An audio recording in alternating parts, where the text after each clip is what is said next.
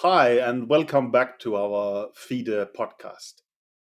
It's been a rough week for FIDE, actually, to that extent that I started feeling pity for them at some point. And uh, as regular uh, listeners will know, this is kind of rare. But um, to discuss these events, I have with me Mr. Dodgy. Welcome. Thanks, Peter. Yeah, it's been a very quiet week in the chess world. yeah, so where should we start? Should we let's try and do this in chronological order. I think. Let, us so, do that. But I think of, lot of stuff. But so much has happened that actually the topic you want to bring up, it feels like completely forgotten. Yeah. Yeah. So you know, it feels like this happened months ago, but it was only last week that FIDE eventually announced the results of their uh, investigation into the Magnus Carlsen Hans Niemann affair, shall we call it, and they found Magnus not guilty of most of the charges, but he was guilty of withdrawing from the tournament. Well, the most of fair. the most of the charges meant that uh, mainly bringing the game into disrepute, right? I believe so. Yes. Yeah, and, and bringing the game into disrepute is a rather serious thing. For instance, that what what Karjakin got banned for for like uh, six months, right? Yeah, yeah, which is kind of interesting because I do feel like he did actually accuse Hans of cheating, and he didn't provide evidence of that. So I'm mildly confused about how they came to this conclusion.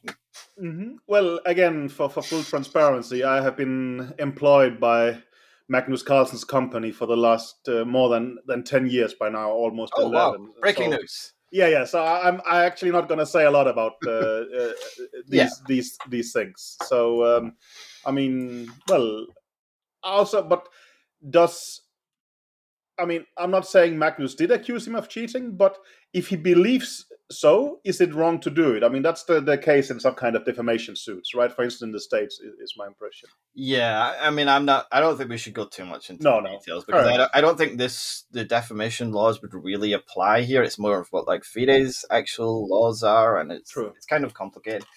I guess, yeah, I know you can't talk about it too much, but I guess my question would be do you feel that Magnus is like satisfied with this outcome or I honestly didn't speak with him about it. I think uh, so. I think mainly I noted that uh, well he wasn't banned, which means that uh, well World Rapid and Blitz he can play uh, at the end of this year and someday. So more it was like uh, okay, there is more work for me, which is uh, generally a good thing. But no, I didn't ask him. I would I don't know. I understand he was uh, fined ten thousand euros or dollars, right? But uh-huh. um, I don't know.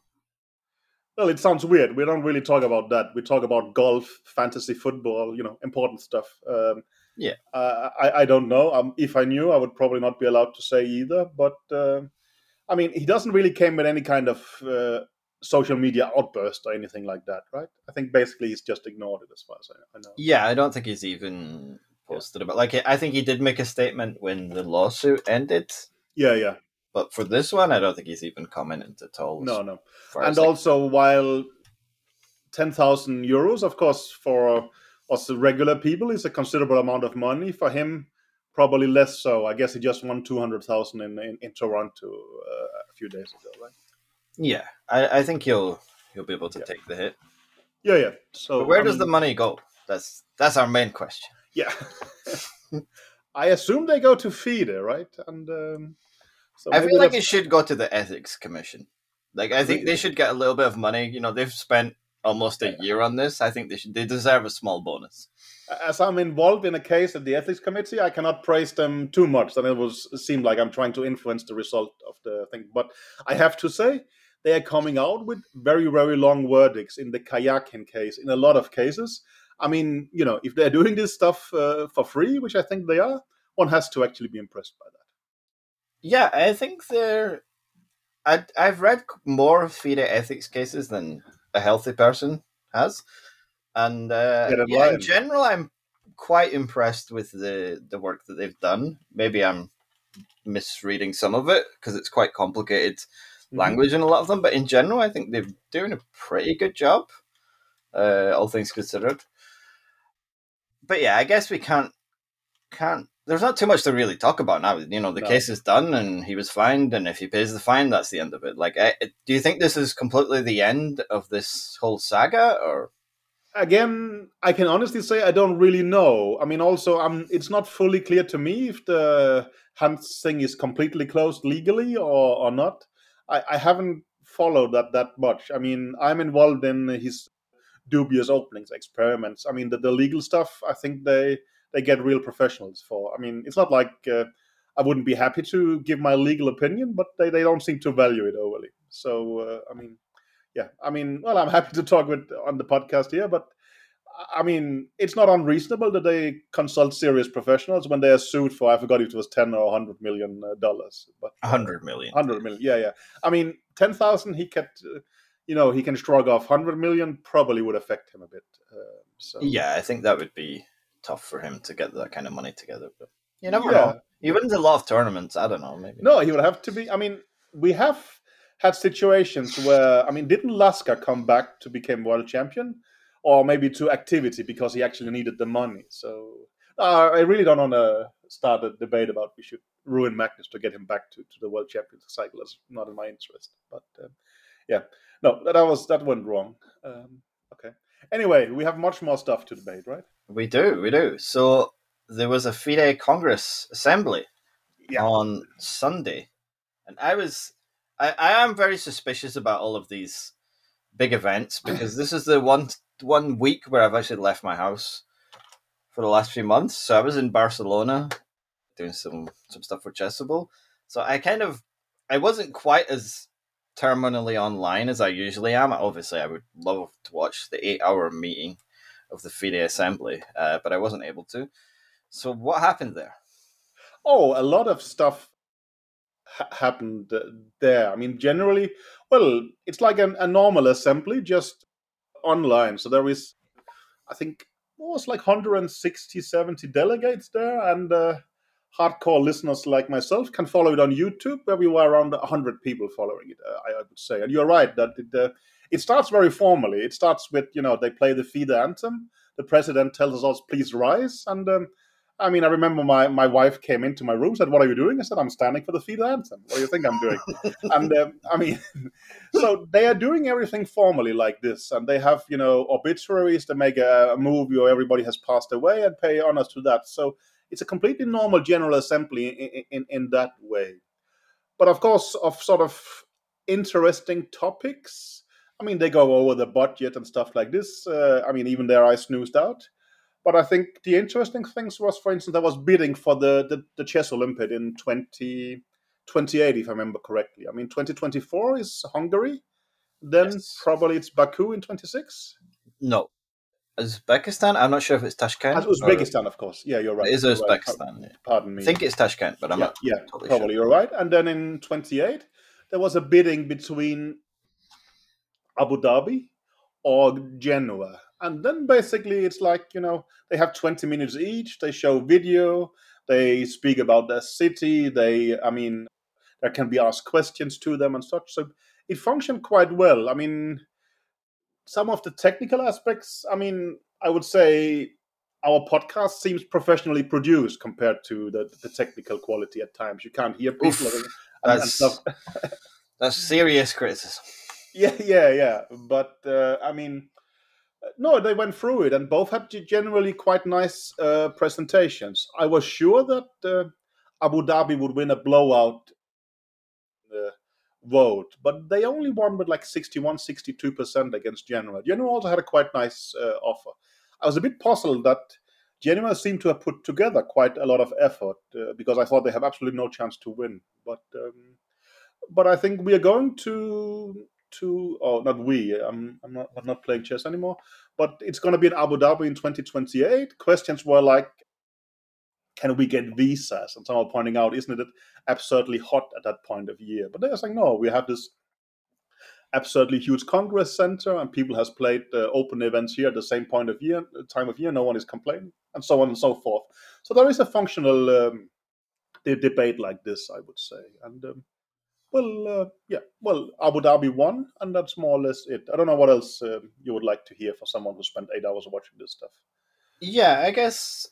I mean, I would prefer for the Olympiad and in general events that are run regularly to jump around a lot more than Mhm. having two events. Like, I don't think it would be good for to have two events in a row in Europe either. But I think No. having Uzbekistan and then Abu Dhabi one after another feels like you're definitely favoring one part of the world over the rest. I mean, in Uh, general, it should be much I- I- wider, but Are they that comparable in destination? I might I think if you're traveling from Europe or the Maybe. US, then it's basically Mhm. it's almost exactly the same amount But of travel this time. is probably Abu Dhabi's easier to get to, I guess, from flight connections. But uh, let's say in my time of uh, being an active chess player, and that includes both as a coach and um, as a second, South America. Okay, there was the World Championship in 2007 in Mexico, but that was an eight-player event. I mean, chess Olympiads in South or North America. uh, I mean, I honestly don't recall. I mean, talking yeah, yeah. Havana, Buenos Aires, uh, something like this, but way, way back, right? And I think that seems to be kind of accepted. I mean, Africa, to my knowledge, haven't had any of what we could call very big events, uh, right? No, uh, I think there was the only kind of serious event I think that's been in Africa is one of the Grand Chess Tour events was in. Yeah, but that's also, I mean, it's a small event. that's a small elite event, and it's not organized by FIDE. I mean, Yeah. so, yeah. But no, I don't recall. No. I mean, I guess the some kind of World Youth was just held in Egypt. That that was that World yeah, you're, Cadets, possibly. I'm not. hmm Yeah, but but they are somewhat different uh, uh, events to a certain extent, both in terms of, I guess, uh, financial liability and also in terms of prestige, right? Yeah, yeah, for sure. I mean, definitely. I, I think the the Olympiad in particular, may, maybe even more than than other events, should be a global event, and it Mhm. should really But also, I mean, let's talk realities here. The Chess Olympiad is by a mile the most expensive chess event to organize in the world, right? I mean, World Championship Mhm. match is considerably cheaper, is my impression. Yeah, I think the the budgets for uh, at least Chennai and Hungary were around ten million hmm That's euros the or figure. dollars. I'm not sure, but yeah, in yeah. the range of that. It generally takes resources of, of a state. I understand that a sponsor could pay for this. Probably it's not. I mean, for some people, it's not that much money. But um, I mean, Norway did it at some point. Uh, but else, um, I mean, yeah, no, they are very, very, very different events in a, in a way. And I mean, that South Africa, Africa, South America, or Africa doesn't get it. It seems just to be that's how it is, and everybody seems to accept it. I remember, of course, even for the World Cups. I mean, I spoke to some of the Brazilian players. I said it's a long trip from Brazil to to, to Siberia to play two games and go home again. But uh, well, you know, someone has to do it, right? Uh, Yeah, in- in but. I mean, also like we've had a, a football World Cup in South Africa, so there's clearly you know resources to put on big events there. Mm. I feel like if they can handle a football World Cup, they can definitely handle a chess event. But but football World Cup is different in terms of I mean the players are top top professionals in a way. There's actually considerably fewer teams on the country, but then there is a bunch of spectators, right? Uh, yeah, yeah, for sure. Like the the kind of benefit is obviously much bigger for a football World Cup, but also you know the you are talking billions of dollars. yeah, yeah, yeah. Of course, it's completely different. but invest to put that together. if we so- talk in terms of participants, I mean we are almost second uh, to the real uh, Olympians, right? I mean it's a, it's a n- serious uh, number of people. Yeah, it's, and I think the coverage is generally pretty good Mhm. Yeah. globally, and I think yeah, it's No, it's a pretty well functioning event, and I'm sure that uh, both Genoa and uh, Abu Dhabi could have put on a, a pretty good uh, event in, in many Yeah. ways. Okay. So uh, we, we probably shouldn't spend too much time. No, no, fair enough. The twenty twenty eight Olympiad. It's got lots of time to get there. It's true. Yeah, we have time. No, And the- what else happened? Well, of course, the, by, by far the the most uh, let's say intriguing thing was that there was a vote for extending term limits for the FIDE president and Or uh, removing term limits. exactly for removing term limits exactly and um, I think the public only realized a couple of days before, right? I yeah, mean- it was definitely only announced. I mean, I, I sort of uh, realized it because I checked into the agenda. It was mainly, I was uh, speaking uh, quite surprisingly with the Danish delegate for completely other reasons, and uh, he didn't answer my phone call because he said uh, wrote to me that ah it was you okay I'm getting a lot of phone calls from Eastern Europe who wants me to vote something, and I don't really want to talk with them. So that was his excuse for not answering me. And I was mm-hmm. curious, okay, what are you talking about? But it seemed that uh, sort of, you know, if you clicked uh, on the agenda, you could see that on, uh, under some proposal there was that removing of term limit for the FIDE president. And um, well, in 2018, uh, one of the big uh, election promises by Dvorkovich was that he wanted to remove term limits. And, uh, well, you can argue he fulfilled this promise because he did actually remove them. But uh, yeah, yeah, well, he, did, he, did, he did. remove term limits. Then yeah, put them back. Uh... Well, you are saying he put them back. I mean, if you the Norwegian FIDE Council member is saying, well, what could we do? I mean, if Andorra suggests to remove uh, term limits, well, um, there's nothing we can do about it according to the rules. Yeah, I mean, there's also the case that who told Andorra to do this? Yeah, um, I mean, why did it, why do Andorra feel so strongly about this, and why do the other twenty some countries that I think twenty one near identical letters yeah. that were copy and pasted and definitely provided to them by someone else? I like, mean, th- this was completely orchestrated from the top. Like, I have no doubt whatsoever, and they can take me to court if they'd like. To. Like, I mean, I, I agree with Mr. Doherty. I mean, basically, you could see the documentation was maybe like 35 pages of I think 21 letters who all it's not it's not the same but it's obvious that you suggest uh, making uh, the president can stay forever some say for you know four terms others three terms and then there is a letter explaining why some of them short some of them more poetic and, and longer but i mean if it was a school class giving these 21 letters you would say they've been copying each other right I mean, this yeah. is no no. I mean, it was one hundred percent orchestrated. Yeah, and yeah, yeah. It's just a naked power grab. Like there's exactly. no there's no reason to kind of try and soften it. The this is what the, he's just consolidating power and he's making it clear that he's going to be sticking around for a long time. Mm-hmm. And you know, we did have Kirsan in power for 23 years, I think. Yeah. Which wasn't good for chess. I think there's there's no justification for anyone to be in power for that long. Like there's just after a certain amount of time, the things will get stale. Mm-hmm. It's hard for to, it's hard to make big improvements when you're already so invested in the work that you've done. Well, I think also what this it, like, shows is that well, when you become so powerful, I think we at least agree that the letters but also the speeches generally becomes embarrassing right you're just it's i mean it feels like you know a dictatorship where everybody knows this guy is going to be in power so why am i not just going to praise him like crazy right i mean yeah it was just totally embarrassing like yeah. all of these letters i mean these people should be ashamed of themselves like they shouldn't really be able to show their face in public mm-hmm. without being completely humiliated most no it's just it was very it's very sycophantic. These people were just, mm-hmm. you know, they're they've been paid for. Yeah, I mean, well, again, when we say pay for, it becomes strange that I'm defending it, but uh, I'm not defending it. But it's not paid for in a illegal sense. It's more like well, FIDE, FIDE it, it, it, okay, that it could be, but there's no evidence of that. But also, I mean, FIDE has a lot of ways to do it in a legal sense. I mean, they have true. huge development funds. They, you know, I mean, you can always create some kind of project, right? And um, yeah, yeah. I mean, that's true. And I mean, in general, that is how, like, so, like, power corrupting absolutely is is very true. And I think and almost anyone who has like a small amount of power will should be able to realize this quite quickly. So, for example, if you're in a position of power where you can decide who gets a job, for example, let's mm-hmm. say, I mean, you're you're a great example.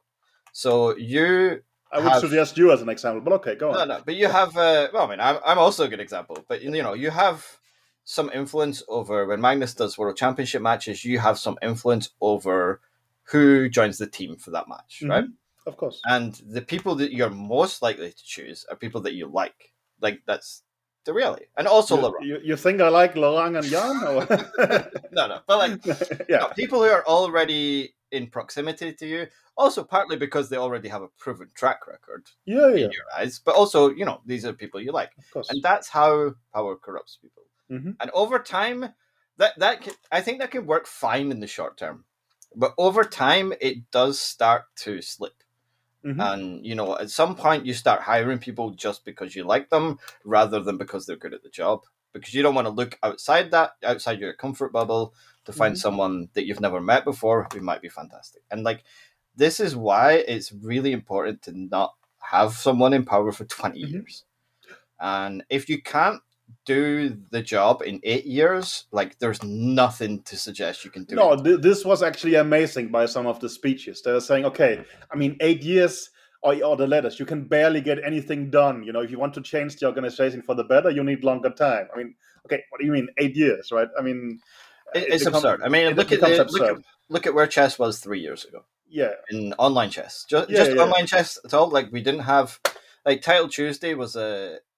I, actually, I was looking up kind of Title Tuesday stats recently because of you know Kramnik's blogs, and I realized that Title Tuesday being a weekly event hasn't even been running for that long. Oh, really? Okay. Now it's It used to actually just be a monthly event.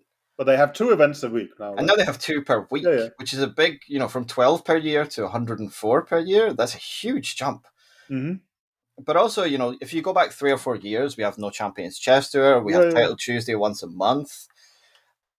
There's a bunch of other events. Yeah. You know, Speed Chess Championship has been that's been the one that's been around for a while, but it's been kind of getting bigger each year.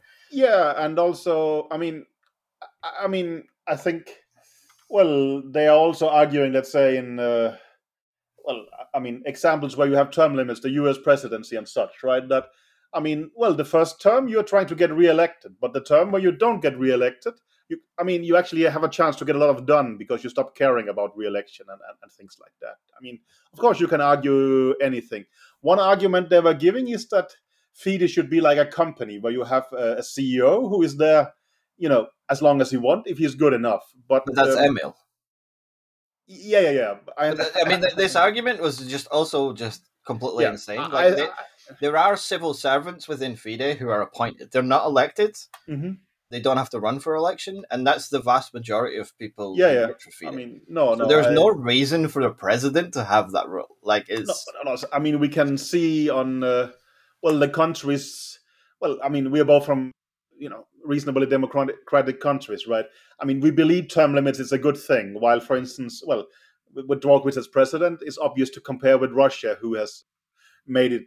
It's not like Putin is for life, but he can run again till thirty six or something like that. So, I mean, again, yeah. no. I mean, it's a little bit too on the nose, I think, for them to do it in exactly the same way that Putin did it. but I think they, of course, they won the election with eighty percent, which is generally, I mean, uh, it's very discouraging. But while for them that day was a huge success, there was actually pretty strong reactions against it afterwards. Was my impression. Maybe we are just living in an internet bubble, but my feeling was that they got a lot of criticism for this. I, I mean, I, believe, I mean, yeah. Th- this is the problem as well. Is that you know, people were mad on Twitter, people were mad on Reddit, people were mad on Facebook, but none of the delegates are on. It. Well, probably Facebook. A bunch of them are on, but like none of the delegates are actually online. Like in general, these are all. I guess the average age is well over sixty. Yeah, that's also a problem that there's no term limit for de- delegates. I mean, one of them was saying, "Okay, I was a delegate since Campomanes," and well, that is a while. While I, okay, I was also playing Yeah, you chess. but- shouldn't be. Y- yeah, yeah. I mean, that's sort of uh, it gives away that it's quite attractive to be a delegate, and also it's difficult to be removed, apparently, right? But some of the delegates are online, but also, well, I think you saw the U.S. Uh, making a rather strong case against it, and you saw the the, the new German president. She made um, also a more mild, but still a critical one. But else, no one took the word, and I think Malcolm Pein, who is known for being very harshly against, of course. Uh, this exact point of order was at the same time as Man United was playing Liverpool, and he's a strong Liverpool supporter, so it was a tricky moment for him. But he said, "I, I just I have given up talking about these things because they make no sense. So we're going to lose anyway." I mean, it seems like the, the sort of big Western powers has just given up. Yeah, I mean that's that's also my impression, and I think it's extremely difficult to reform FIDE at this point. Yeah, yeah. It's not not gonna happen. And I think in general, hmm I I think in general, like I actually re- I strongly dislike the idea of an American corporation being the most powerful entity in the chess world. But I think chess.com You're, does a you're working for chess.com, right? yeah yeah no, but I morally I don't think it's a good thing. Uh huh. But I think chess.com is massively more beneficial to the chess world right now than FIDE. And it shouldn't be that way because FIDE should be a democratic organization that's run by you know the member states on behalf of I mean that chess that chess.com tried to make earn as much money for themselves. You can argue is completely legitimate, right? Uh, I mean that's Yeah, that's why the, why they were built. I, I don't think chess.com would be able to get away with some of the things FIDE does because chess.com is actually more Mhm. uh, accountable to chess players yeah, yeah.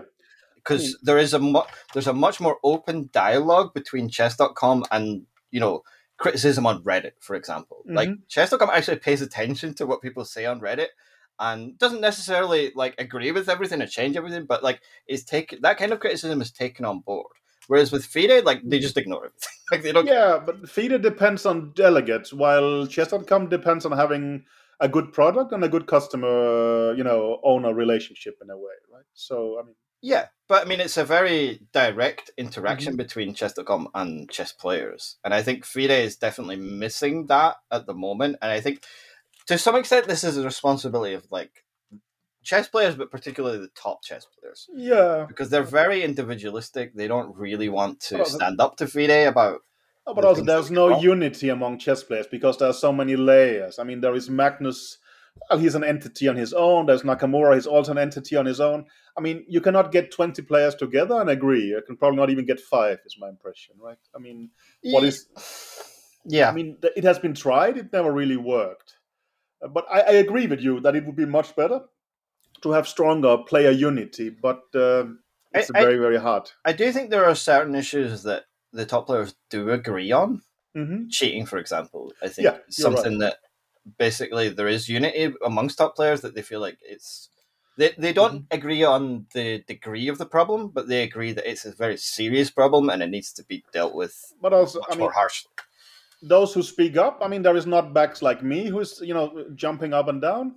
But that is not going to work, obviously. And uh, well, earlier it was someone like Kasparov, but well, Magnus, uh, he's uh, he's not going to do such. Neither is uh, Hikaru and such. They are they are, they are more business oriented, which is quite reasonable. I just don't see it happening, to be honest. Yeah, no, I agree. One point I want to make is that I think FIDE as an organization, I, I have given up on. The structure will will corrupt. But I thought actually that with term limits, well, Dvorkovich will be gone. And while keeping him, he's going to win the next election now. But if he wasn't there, it would never going to be a new Russian. Then we would find someone else. So I think, well, the reality of this is not that, I mean, FIDE's level of structural corruption will, will be the same. But with Dvorkovich staying, it means that we will keep our ties to Russia, uh, unfortunately, uh, I would say. I think, to me, that's actually the main thing of this. Um, I mean, else they would have replaced Dvorkovich with someone from their system, or they will find someone else who would be able to deliver the money. We can suggest, uh, well, to all of, uh, many possibilities. But now it's just going to be Dvorkovich. And uh, I think that's kind of the main problem, that from a Russian perspective, it had to be Dvorkovich. Who else, right? Um, Yeah, and I, yeah, I think Dvorkovich is going to be there for for a Mhm. long time now. I mean, he's I popular. kind of thought that he was trying to escape from it. I thought that's why he introduced term limits in the Mhm. first place because he was like, okay, I'll do this for eight years, then I'm out. Like, Yeah. Actually, I mean, well, let's discuss that a bit. I, I told it to some Norwegian media. I said that I actually don't really think Dvorkovich wants to be FIDE president, but he's ended up there. I don't know how you see it. Um, that that was my impression as well. But I'm not. I'm. I don't know if he's been, you know, told that he should. be I mean, it's not. life. I don't I, believe. I think he probably does enjoy it to some extent. I think Mm-hmm. you know he he definitely loves chess. I think yeah, he's he, like he's inter- way more interested in chess than you could you know fake for sure. Yeah, I mean, But I But- think I think he's just as much interested in football. I mean, if he could choose to be FIFA president instead of uh, FIDE president, he will take it. But okay, I was asking me, would you rather uh, coach Magnus or Manchester City. I, I don't know. I'm not. I'm, it's not. A, it's not a relevant point for me. Neither is it for Dvorkovich. So I mean, it's not. It's unfair criticism to some extent. Well, I mean, he has organised the World Cup, so he has some exactly. experience It's in a the bit more realistic for him, actually. Yeah. Yeah, Man, yeah. yeah, I, I agree. Yeah. yeah. Is there anything else from the FIDE General Assembly that we missed? Well, I mean, well, that as you have, uh, it's the subject. You, you probably more as an expert than me. I mean, there was a Norwegian suggestion on uh, transgender rights, rather to reverse the FIDE decision. And I know that I think, well, you're part of the Woman in Chess sort of foundation, right? And you have quite some views on this point, right? Yeah. Or am I, mean, wrong? Yeah. Well, uh, I don't want to speak on behalf of No, no, no. Women in Chess Foundation. This is more my personal view, but I think that trans women are women, and there's a very simple way to deal with them, which is just let them play in women's events.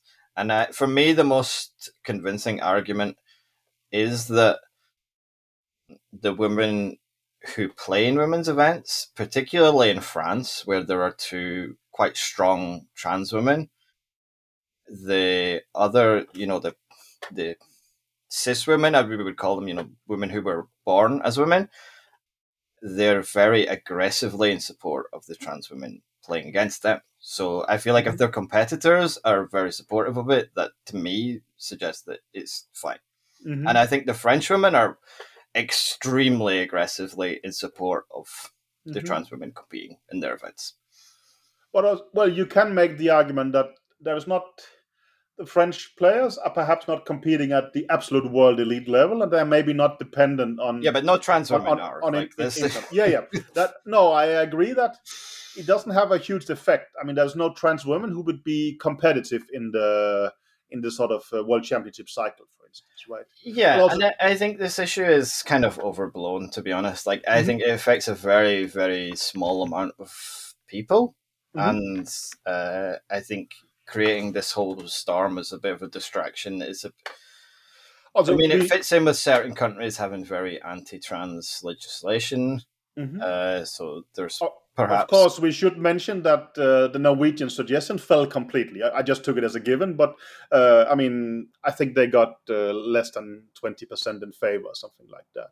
my understanding of Norwegian rules, because I've actually had some conversations with people in the Mhm. In Norway, is that following FIDE's regulations would be against Norwegian law. Okay. Could- so could they're not. No. I mean whether they're morally they agree with it or not legally, I don't believe they can enforce these rules, and I think it's the case in other countries as well. But just to take it out of uh, chess, I, I checked what the Danish Sports Confederation have of recommendations, and um, well, they said in general, for them it's a balance, and um, their recommendations to some extent is pending the physicality of the sport. That of course means in chess, it's a Yeah. no-brainer. We are not, I mean, there. But would you be in favor of it in any kind of sport, or does it also matter if it is of, a physical nature? I think, I think it's uh, the the advantage that people are born as men have over women is somewhat exaggerated when you look at kind of the actual data and you know the effects that hormones have over people and when they get hormone treatment that can have a big effect. I think in certain sports it's always going to be very very difficult to make the case that you can I change thought there was gender. some recent example somewhere where somebody some, suddenly started breaking world records and it was. I, I think in combat sports, it's always going to be very difficult to make the case that you know people who have transitioned should be able to to fight against other women. Like, I- and there are cases of where it's been completely okay, but I think optically it's always very difficult to make that argument. But I think in most sports, and also in general, most sports are played at kind of amateur levels anyway. Yeah. Like, as long as no one's at risk and no one gets hurt, and obviously that massively depends on the physicality of the sport. I think you know we shouldn't have the same rules for rugby as we have for tennis. Like, you know, and I mean tennis is obviously a physical sport. You know, men Yeah. generally serve a lot faster than women, but it, it should just be a sport by sport basis. And I think the the number of people that this really affects is so small that it's just so overblown. And I thought I think was in chess, it's just not an issue. In chess it's not an issue. i mean I recall some years ago I followed some Danish debate, and there were there was maybe some running disciplines where it was clear that okay, this actually is a problem we have to deal with here because the previously world number one could not qualify for world championship finals any uh, anymore, and well, then of course it, it becomes a problem. But I agree that in chess there is not remotely one relevant case where it could be problematic, as far as I know. Right? Yeah, we're going to get a bunch of insane comments. And... Yeah, yeah, but that's, I mean, yeah, well, that we're going to do anyway. But well, to go more on to something that's actually for real insane, that's going to be the FIDE circuit, right? I mean, this is, Oof, it should be the FIDE circus. Circus, exactly. I mean, this is, uh, you, you, go ahead because this is, uh, yeah entertaining. So we're we're still we still don't know who's going to qualify for the candidates. We are recording on the 20th of December, and it closes in 11 days. So we still don't know who will win the FIDE circuit. Currently, Anish Giri is leading. Well, it's actually Fabiano Caruana who's oh, leading, oh, yes. but he's qualified. I mean, that's the other part is that, you know, everyone who actually qualifies just passes on their spot because they've qualified through other means, and it's. yeah, yeah. He's a, I think Anish is number two or three, right? Yeah, but... I mean, Fabi's had the best year. And I feel like actually because Fabi finished third in the World Cup, right? Mm-hmm.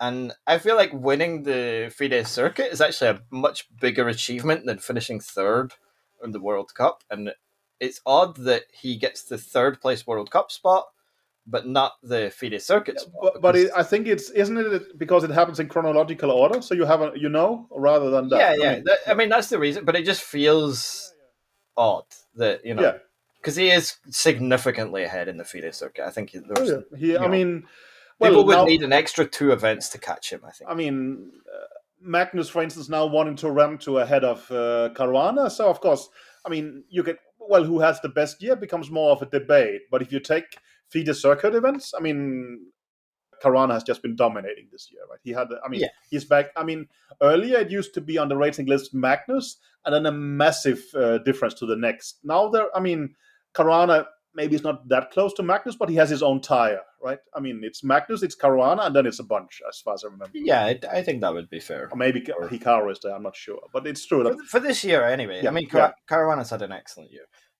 But so as, we as we speak, Anish is qualified, but uh, we are now at round six in the tournament in Chennai, and uh, that could change things, right?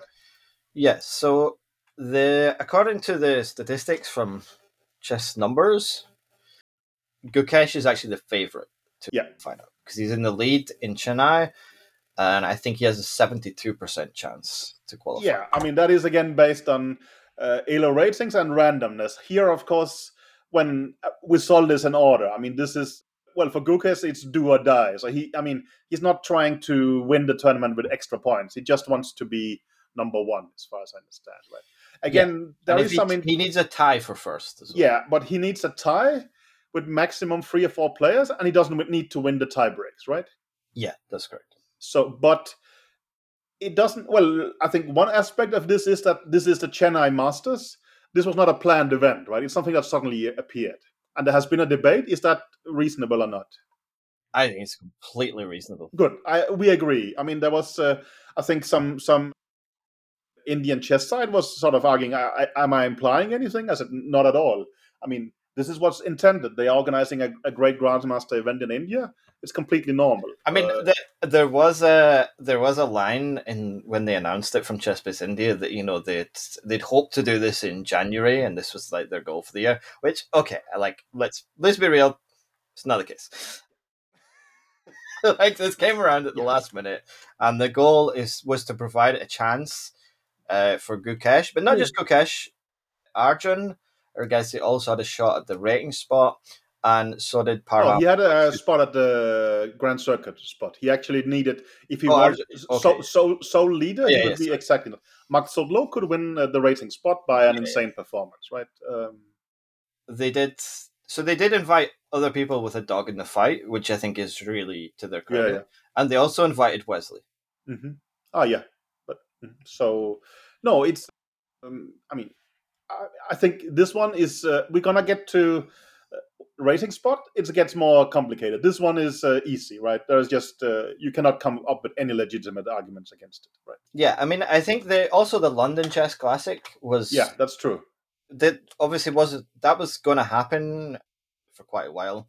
But uh, my suspicion is that Gukesh agreed to play in that tournament because he knew it gave him a chance. I mean, So- the point, well, the way it's done with the circuit, I'm not a fan of, and uh, it helps organizers, obviously. I mean, you can probably tell Gukesh you have to pay to play in London. I, am I'm sure they didn't do that, but your nego- negotiation situation become pretty good as an organizer if you know that this guy badly needs you, right?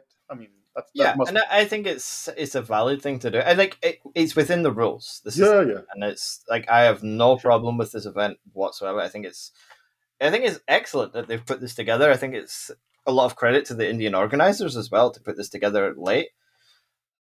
And I think it's you know, the field that they've put together is really nice because they could have definitely put together a weaker field that would have increased. But let's chances. say this tournament finishes and you know Gukesh actually doesn't win. If the organizers tells everybody, I mean, we do actually have nine years till New Year. Would you mind doing another another one? You think that would be too much? No, I think they should do it. I think they should lock the doors. Yeah, just- lock the doors. That's it. Okay, good, good. we go again. Yeah, exactly. I mean, it's like uh, in poker, you have this rebuy option, right? So could, it could, might be in the contract. Who knows, right? Um, so Yeah, Yeah. yeah. No, I think it's. Mhm. I think it'd be valid, honestly. Like, I think it's within the rules, and I think. Yeah. it, I the mean, players during the same event, not- instead of having one double round event, if you do two separate single round events, I think you you're pushing it a bit, in my opinion.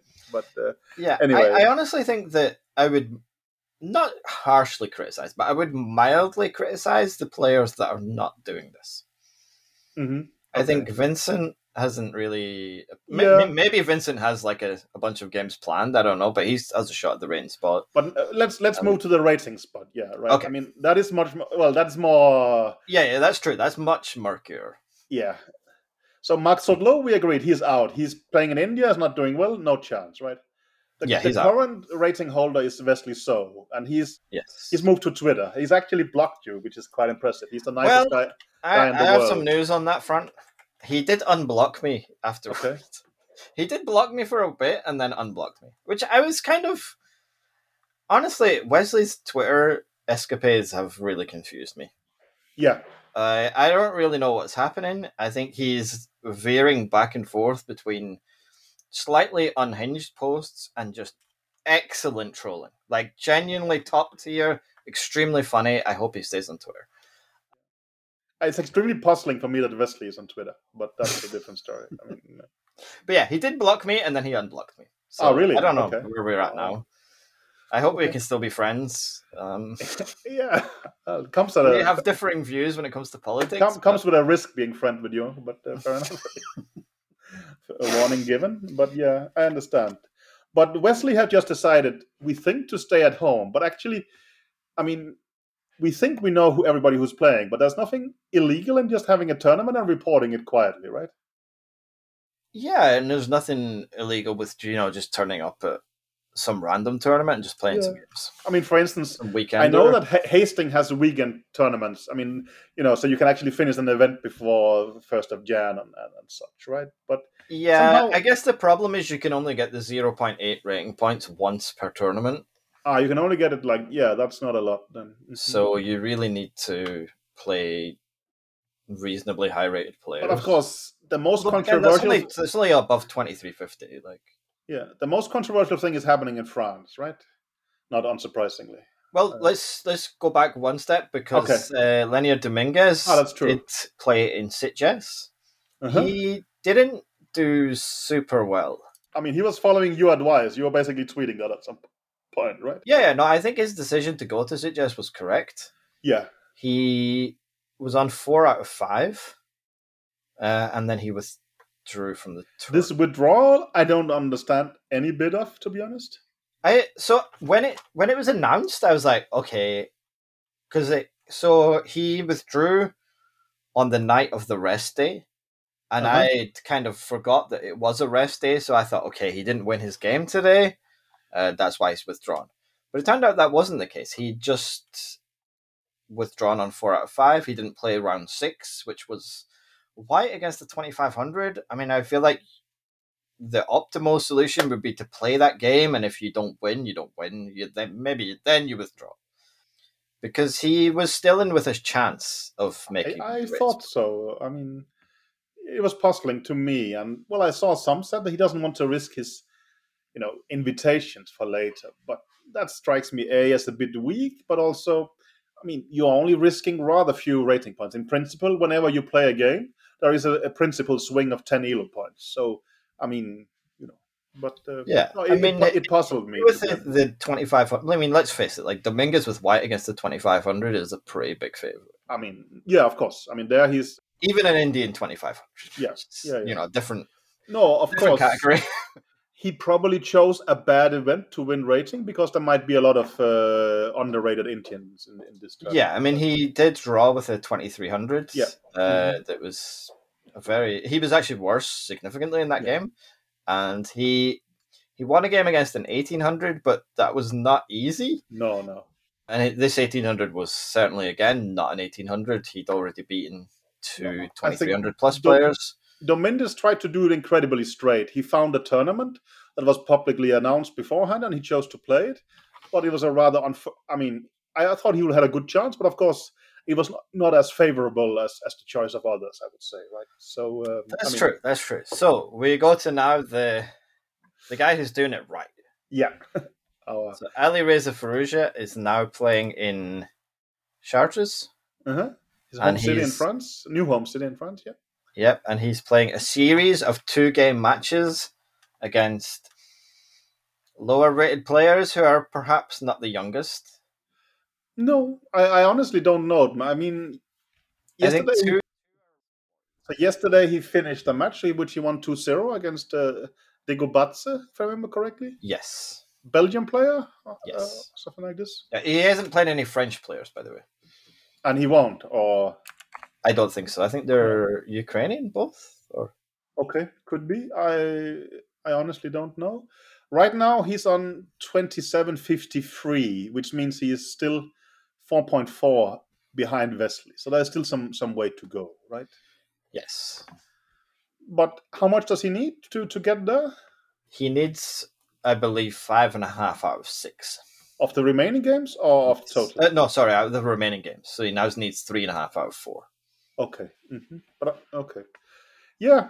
I mean, that draws some criticism and also some. Well, from you, it got praise apparently, right? But uh, I mean, yeah, people, I, I, think he's doing it correct. Like genuinely, I'm I, not ironic at all. You like, actually mean genu- it, yeah? I genuinely think this is the this is what any athlete in this position should do. I mean, not you don't necessarily because you can argue that picking softer 2650s who give you more of a not not necessarily softer, but like you could pick a 2650 with the right style yeah, to yeah. maximize your chances. Like, or you could even play, you know, like let's say you pick Richie, like you mm-hmm. play two games against Richie Rapport it could be you win two games or you lose two games, mm-hmm. but the chances of you having two decisive games are reasonably high.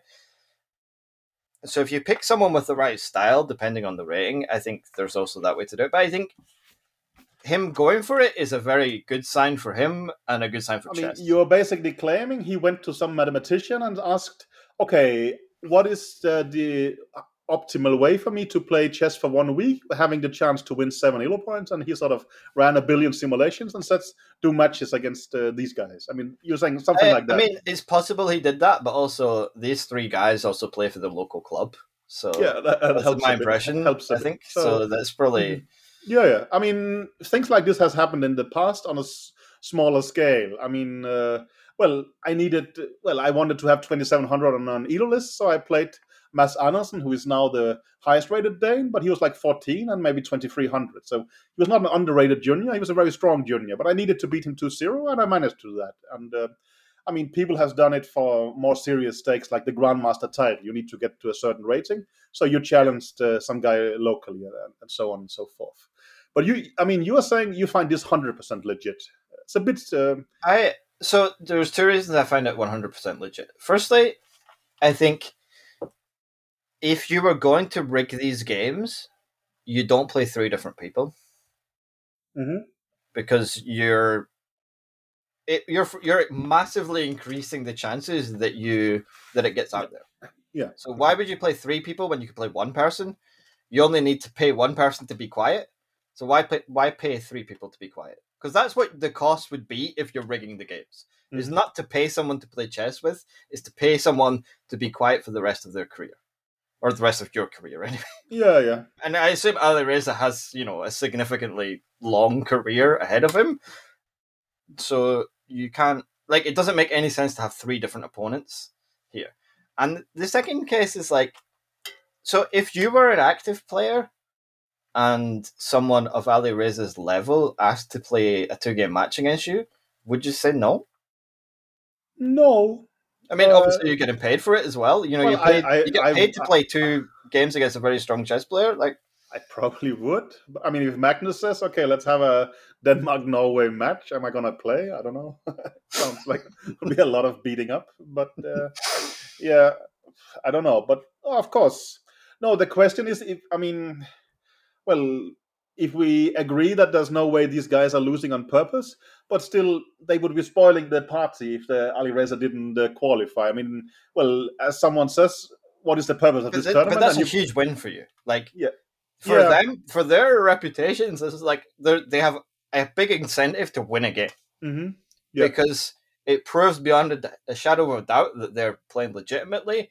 They also win a game against one of the strongest players in the world. They get mm-hmm. paid to do so. Like, there's no real way. I mean, if they lose two games to Alireza, okay, they, people can say, well, you know, this worked out well, but also yeah. that's what you should be doing. You know, you probably should lose two games to him. He's. I saw that Wes- Wesley So was tweeting during the game and criticizing this guy's exchange sacrifice, but I mean, I don't think it was rigged. I think it's um, well, lack of he was under pressure. It was lack of chess understanding or desperation. I have made worse things myself. I promise. I mean, uh, you know, it was yeah. not an understandable error. error I, I did see a lot of. I did see a lot of comments about it that acted like he just didn't realize his rook was under attack, and like I don't think that's what happened there.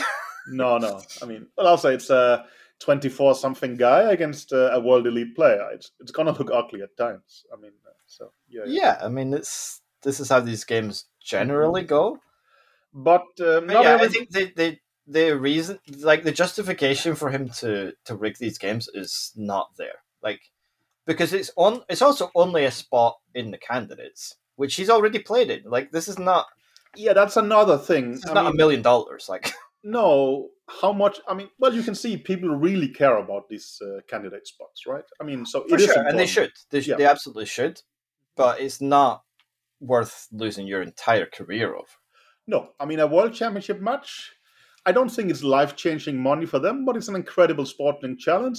It's a lot of money and so on and so forth. But candidate spots, I mean, Alireza will get some uh, sooner or later in his life, and he already had some.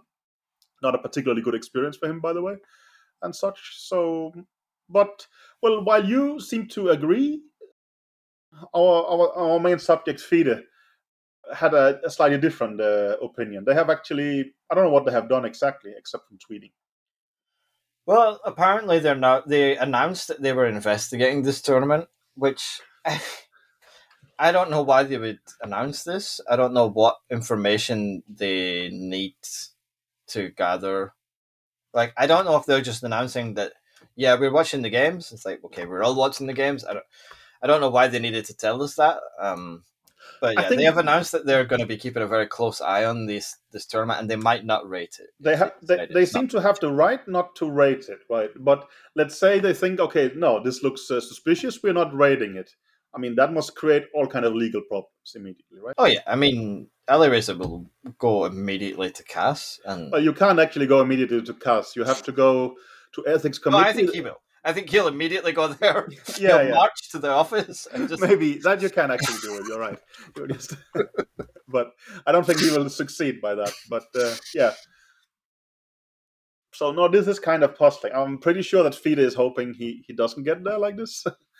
but yeah, I I just think I think there's a bunch of ways to.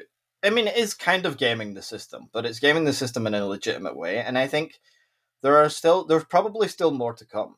Like, well, I, would. I don't see a problem with, for example, your favorite chess player, Anish Giri, if he arranges a two game match with. Uh, Yeah, I'm not sure who he would need. He needs someone. No, Giri is He, he needs eight points. So, say Vidit.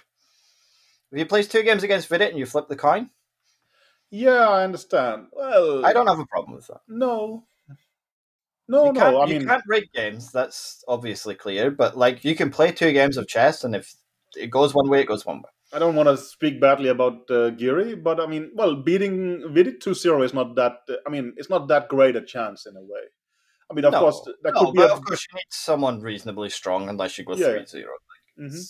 Well, I mean, he could play. Well, there's no Bundesliga, but there is probably something in a way. I mean, winning eight points is not that simple in in a way. Yeah, I mean that's that's why I suggested you know a two game match on the Yeah, thirty yeah, yeah. first. I, I understand that. I mean, there is a strong in, in, incentive uh, to to do something. I mean, like if this. you don't have, let let's say Gukesh wins, Mhm. and for whatever reason Alireza doesn't overtake Wesley, for Yeah. know, let's say he loses a game. So on the thirty first of December, Anish is out of the FIDE circuit spot, and two wins gets him the rating spot. Like I don't see any reason why he wouldn't play two games against some random twenty seven. yeah, yeah. You know, you, you just see what happens. Like Well, there's nothing wrong with that at all. The, and the most obvious thing would be to play against Dominguez. I mean, uh, well, you know, one of them wins 2-0, great. And uh, I mean, for Dominguez, maybe one and a half would be enough. It's strange not to organize these kind of things, right? I mean, uh, yeah, and I mean, I I think you know Alderus would probably do the same thing. yeah, yeah. So no, we could see a lot of uh, action. I was at some point I started wondering when is the cutoff? Is it twenty third of December, uh, Honolulu time, which is the, the latest, or how, how does it work? I mean, no. Yeah, no. I mean these regulations for the FIDE uh, circuit and for the rating spot have been very yeah. poorly written. I think would be fair. But sometimes you make rules that are also based on people acting respectively and sanely. But you're saying people are just acting rationally, right? That's your argument. Yeah, I think this the Alireza tournament and the Chennai tournament are both the rational Mhm. outcomes of what the rules are. If you would change it, well, I've seen, I, I actually read more or less all your tweets. You think the main problem is that uh, FIDE should organize their own events, right? Yeah, I mean, this is where all this chaos comes from. Is that FIDE doesn't have a set cycle with Mhm. their own events, which they should have. Like, I mean, even if you compare it with the Champions Chess Tour, Mm-hmm. there's no way for any of this to happen in the Champions Chess Tour because each event has a clear winner who gets points that qualifies for the next events and so on and so forth. No, there's no, there was never a way to game the system. And I think if you look at the, I don't think the Champions Chess Tour is a perfect system Mm-hmm. to provide the candidates because the thing I don't like is that people who are already qualified can continue to play. I think it's fine for the Champions Chess Tour because it it provides Yeah. entertainment. It's a commercial event. the They can do what they want. Is that that aspect should be removed. But if you look at the people who were in Toronto, other than Abasov, who was a clear outlier, Mhm. like the Toronto was a very reasonable candidates tournament that you would expect if all the best players in the world were playing in a cycle. It's close. You're right. Nepham was, uh, yeah, yeah. Well, Nepo, we- Nepo didn't make it, but okay, you know, Ding ah, didn't of really course, Ding, Ding is the world champion. So yeah, yeah, sure, sure. I get your point. Yeah. Ding, Ding didn't really No, play, so he didn't qualify. But you know, Nepo is well. I mean, Mhm. if you swap Nepo for Abasov, then it's a one hundred percent a mean, candidate tournament. let us say the qualification for the European Football Championship here, right? I mean, there is a clear group stage where you know people qualify, and then there is this extra thing called Nation Leagues, which might feel a bit weird and unjust, but there is a pretty clear system. It, you, it's not like uh, at the end of December everybody will try to beat San Marino as, as hard as possible or something like this, Yeah. right? Yeah. I mean, that would be Yeah. interesting. But Mhm. yeah, I think, uh, and also the the main flaw, which kind of they got away with, is that there was a scenario at the Sinquefield Cup where Yeah. players could potentially lose to benefit themselves, and that Mhm. should like that should never happen in any system. Like that's just deeply flawed. this has happened in other sports as well at times. It's a little bit hard to avoid, but I generally agree that, of course, I mean, you know, well, you should have qualification events where you have to do it in a positive manner. And of course, I mean, well, we have had this situation a bit before in chess. I think the bad scenario never happened in terms of people actually did lose. But of course, uh, I think it was very easy there to see that in the last round it could be should Giri lose to Nepomniachtchi, then uh, he would be qualified. I think. I think even in the last round, had Wesley So won his game, Mhm. uh, he made such a quick draw that it didn't matter.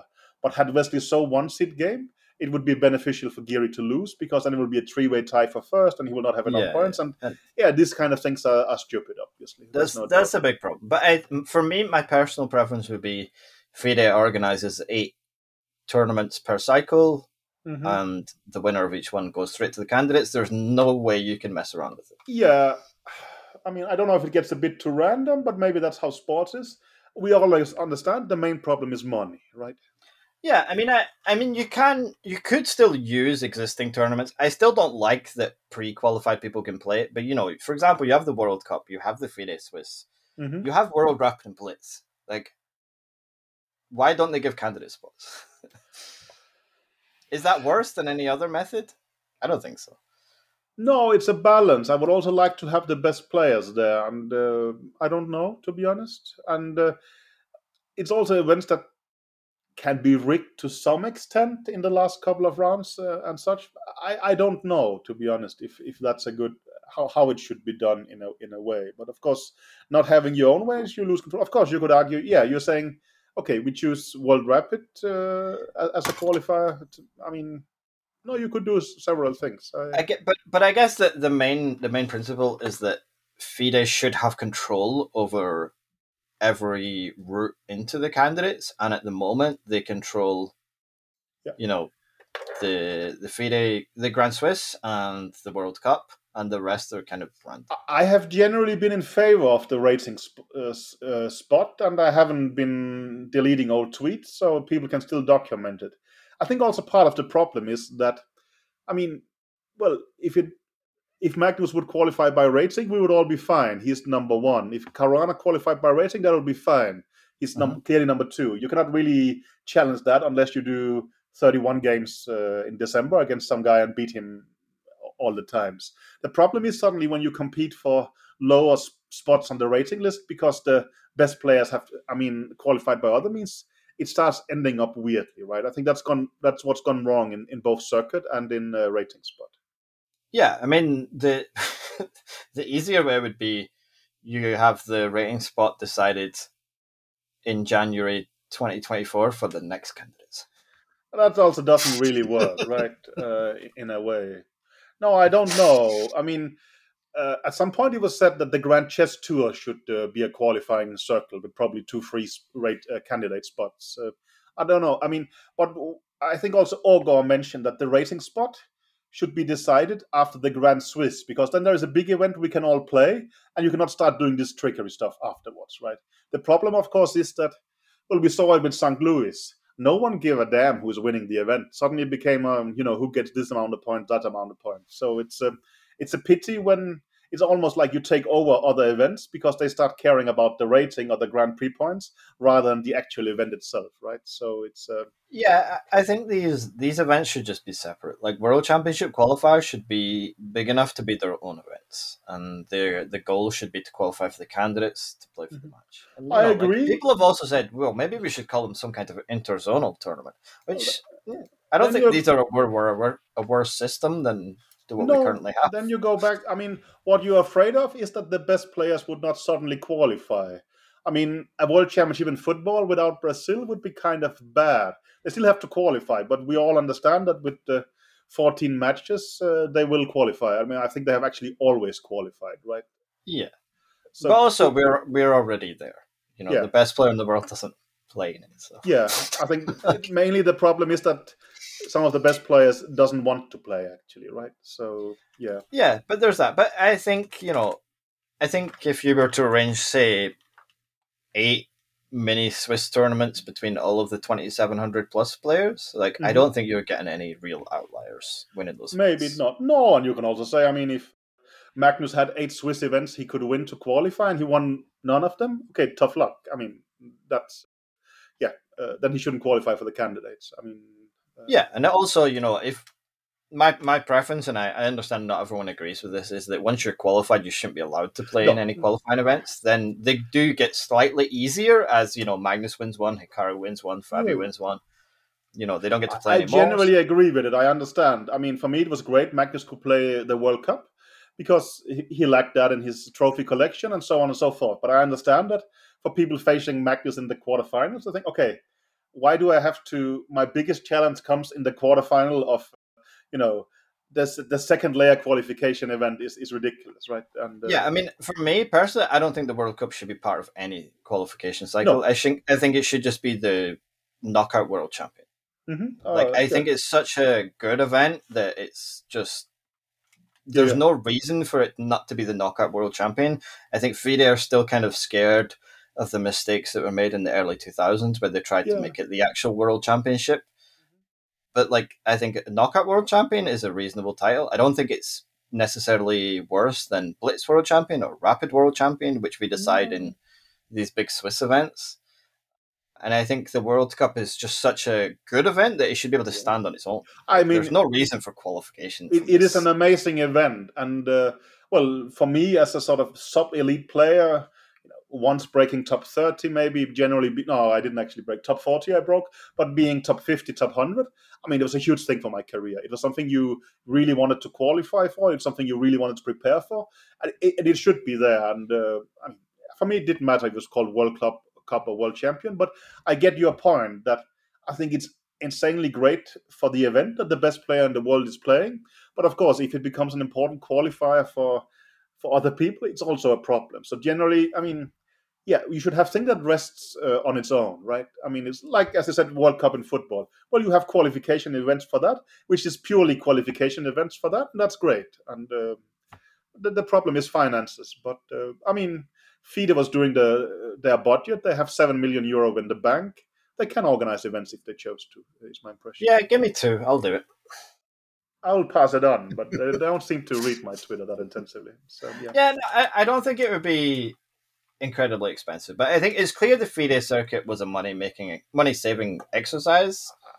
And I think, it's- and also to be fair, they have done it, spinned it beautifully. I mean, they basically made it like seem that uh, the FIDE circuit was an addition to possibilities for people, while in reality, it's just well, everybody who wants to organize our World Championship qualifier can do it for free. We we are fine by that, but uh, ah, this is a good spin. I mean, you can. Uh, Yeah, yeah, it's not. I'm not a, a huge fan. I mean, it, No, no, it- no, I I'm do, joking. I do like the the kind of fairness that you know everyone does have a chance at this, but I don't. I think it's just but it's not Just- fully still i understand but i mean let's say other sports like tennis or, or golf i mean if you're top 100 you have a right to either play the event or play the qualifier it's not how it works in chess right i mean dominguez has to go to well he chooses to go to sitges. He could actually have played in, in, in chennai instead right? But i mean well for instance the Sinquefield cup a bunch of play, uh, points in, in play you have to be invited there and so on right so it's not uh, fully fair either in a way Yeah, I, I think that's in in general. I wouldn't be in favor of adding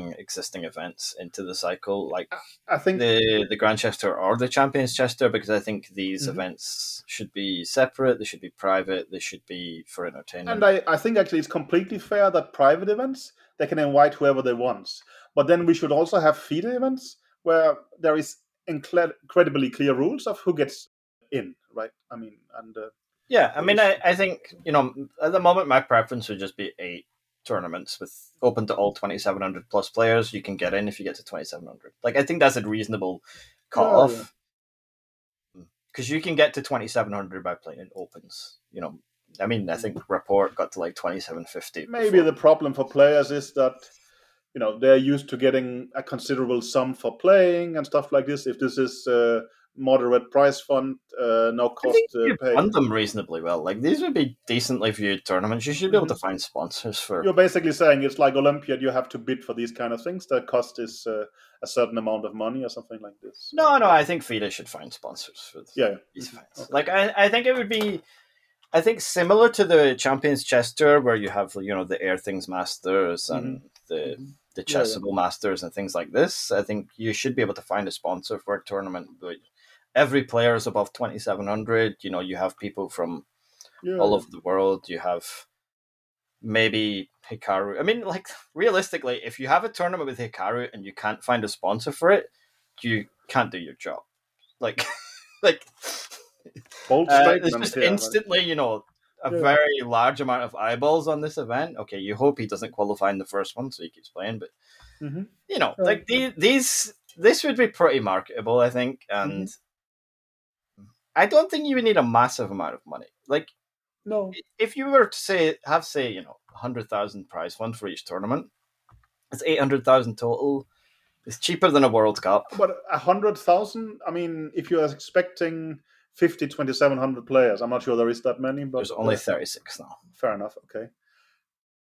I mean, uh, there's still expenses and so on and so Yeah, forth. top ten win prizes. Yeah, yeah, yeah, yeah. You're right. I mean, quite some would show up. Yeah, I, I get your point. And if they... I mean, the expenses are going to be more because you need a decent venue and you need. yeah, yeah, yeah, I understand, but who knows? Anyway, we are just uh, theorizing here. It's very easy to spend uh, air money, but uh, yeah, Yeah, yeah. But I mean, we agree that uh, I mean that's how it would be in tennis, right? I mean, you have uh, classical events, but there's a lot of events happening, and so on and so forth, and there is, uh, you know, everybody actually has the right to play. I mean, it's even been one of my ideas that, uh, well, let's say Wijk aan Zee in principle, you could have two spots where there is, you know, qualifier two days before, open to everybody, 2600 open or something like that, right? It would be no, we, do, we are not messing around with the field in Wijk aan Zee. Like this. okay, any any kind of other other event, but I mean that that Yeah, Well, some some is there by invitation and merit. Others have a chance to qualify, but still a limited uh, amount of group. I mean, I think in Wimbledon you can show up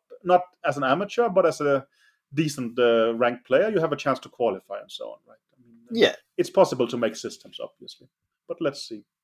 yeah. Okay, we have spoken a bunch, right? So I don't know We if have. you have ah, one hour, ten minutes. I think it's just two of us left here, by the way. But yeah, Yeah, so um, I guess this is going to be our last episode for the year as well. oh, really? Okay, fair enough. well, I mean, it's going to be mine. I don't know what you're doing next week. No, that's true. I well, as you mentioned, Magnus didn't get uh, didn't get banned, so he's actually playing World Rapid and Blitz. So I will hopefully have to have some interesting work to do there. So, so that's it. Yeah. But uh, Okay, maybe before we go, so do you prepare for every opponent individually for that kind of thing, or do you just send them a bunch of stuff in the morning and go figure it out? I definitely don't send him stuff in the in the morning like this. But I mean, well, pairings happens uh, very you know Yeah, very shortly bef- before and such. So and again, it depends on the internet possibilities and so on and so forth. I mean, it has been varying a bit, but I think we are normally a little bit in touch. But it's also, I mean, sometimes you know, pairing a pop list on chess uh, results, and then he has to play in five minutes. So it could be, you know, okay, this guy plays that or whatever. But I mean, there is some kind of communication, but it's it's mainly me sitting there, being available, and uh, you know, if he's won a, a, good game or lost a a bad one, maybe he just doesn't give a damn and contacts me. But I'm I'm available, and it's a bit uh, random uh, there at times. So, but uh, I mean, no, you're right in that I I will try and uh, help help during, but it's it's not like uh, I sent him 50 files in the morning and please look at that. He no, it's not. Uh, I don't think he's that interested in that. I mean, it's. Yeah. I, I might uh, ask him a little bit. Uh, you know, which kind of directions are we, are we going and, and and such. But uh, I mean, beforehand. But um, well, generally, I think he he pays me to be ready, but also not to bother him too much. Uh, and uh, well, that's uh, yeah, yeah. You can question why he doesn't want to be bothered by me, but that seems to be the, be the realities at least. So, but uh, I mean, it's not like I mean, I'm not gonna be you know the 20. I mean, well, we have a birthday. I even have a 10 year anniversary and so on. But I'm not gonna be drunk during that period because I actually have to do some kind of work. But uh, Mhm. well, it's not. Uh, yeah. Anyway, we will Yep. see. But we should say Merry Christmas, Happy New Year to each other, to our listeners, to everybody, the world of chess. Uh, Merry Christmas, Happy Holidays to everyone, and we'll hopefully be back in the new year. Although I'm kind of worried that we're going to have to do an emergency episode over the next week because yeah, I, I mean, you know I, did- I mean, happening. the last three days has been insane, actually. So we'll see. Yeah. But uh, yeah, who knows? Okay, Our intention is that this is the final year for this year, at least. Yeah. So, fingers so, crossed. Okay, Bye. Yeah. bye guys. See you next year.